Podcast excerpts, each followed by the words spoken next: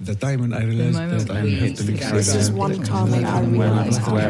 Empathy Museum presents A Mile in My Shoes.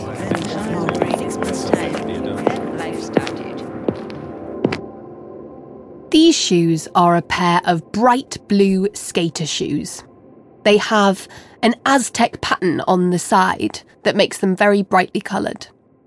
The laces are very neatly tied on the front, and they don't look all that well worn. These shoes belong to Sarah. This is her story. I knew that I was different from an early age. I grew up in a conservative, evangelical Christian town.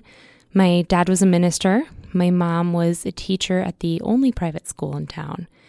And while I performed very well at school and I was super engaged in my church community, usually at least two days a week, I had a secret that I carried for a very long time.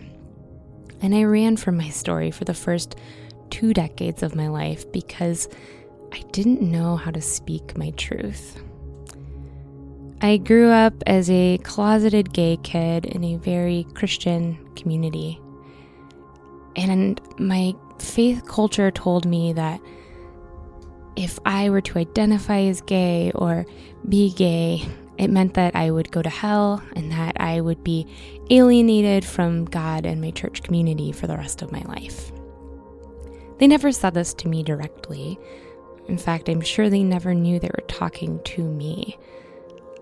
All throughout middle school and high school, I poured myself into academics and extracurriculars and service activities. I loved school and I really enjoyed doing things that benefited other people. I volunteered at my church all throughout high school and college. I played in the worship band and I helped with a church plant and I taught the youth group. And I really enjoyed it.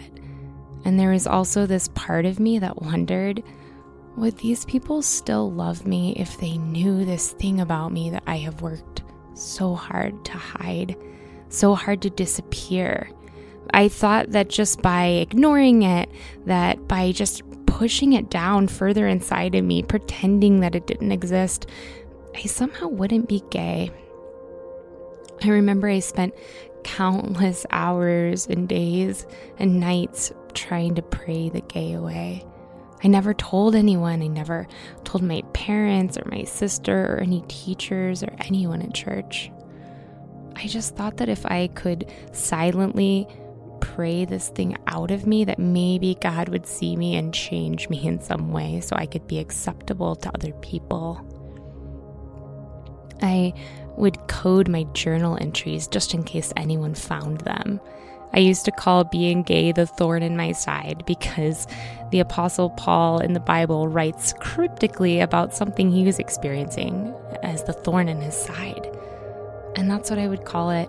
There is a song I remember that I wrote when I was eleven or twelve, and the lyrics were, "Damn me, damn these lies. My heart's outside my chest. My world is compromised." And I continually felt like I was living in this paradox that I couldn't quite come to grips with. After college, I was still closeted, and while everyone else was going out with guys, and I was kind of the one wondering if anyone noticed that I wasn't really interested in dating.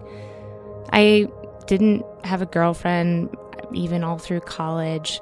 There was nothing externally that pr- might have given away that I was gay.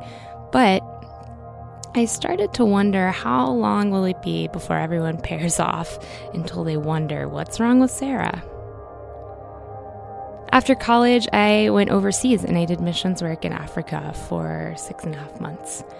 And as I was there, I started to realize that all of these different tenets of my faith and these doctrines that I had become so self-righteous to be able to espouse to anyone uh, started to sort of unravel, and I realized that different cultures process faith and spirituality in so many different ways. And if I had an incomplete picture about my faith or spirituality or the divine in some of these elements, what if maybe I had an incomplete understanding of what it meant to be fully me?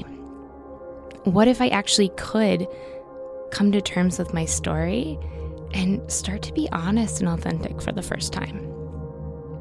After I got back from Africa, I made the drive from Nashville, Tennessee to Denver, Colorado. And along that long stretch of road, I just remember thinking, wouldn't it be nice if I could come home to myself in some sense? That the mountains could be my fortress as they began to unravel the pieces of my story in a way that perhaps would be life-giving. I'd spent so many years bottled up in, in shame and fear and secrecy, and what if other people would find out? What would they think of me then? That I never dared to fully live and express who I was in my fullness. What began as an attempt to try to extract the root of my gayness, as I was told in some capacity might be possible from faith communities, turned into this wild realization that maybe I could fully integrate all of myself. All of a sudden, my, my worldview began to be expanded. I came into contact with other gay Christians, which I didn't even think existed, let alone in a city I moved to without knowing anyone. And suddenly, I, I began to have a more expansive perception of the divine, of who I was as a human, as my expression of spirituality and sexuality and physicality. I could be all of myself. I will admit I did undergo some really challenging heartbreak as I came out to my community back in Tennessee. I barely talked to my family for a year. Friends that I had done life with for years in my church there cast me off, sent me emails saying, who even was I? Had I just been pretending that I knew better? And I had the hardest year of my life, that year of coming out, that I honestly didn't know if I would live through. But I learned that the only way to peace is through the pain. And if I ever wanted to be someone who could encourage other people to be honest and authentic and love themselves and others fully and freely, I had to do that first for myself. It took some time, but all of a sudden around me, authentic community began to blossom. I became so much more than my sexuality, so much more than my faith. I became fully me. Last year, I got married, something I never thought I would say. The pastor of my progressive church officiated our ceremony, and my entire family was there. Although our beliefs do not align, and we don't always see eye to eye in our worldview, we love each other, and we've been able to create a space for one another, to hear each other's different perspectives on life, and just to live life together. It is a beautiful thing to be able to birth that kind of authentic engagement in a community around you. And while I would not want to live through my experience again, I wouldn't change it for the world. Being gay has allowed me to see the world in a way that I would not otherwise have seen because of my own inherent white privilege, because of the faith that I grew up and into, that I would never otherwise have seen outside of. It has challenged me to love people on the margins, to listen to people's stories, and to celebrate diversity. We all belong to each other. And I don't have to earn my place at the table anymore because it's big enough for all of us.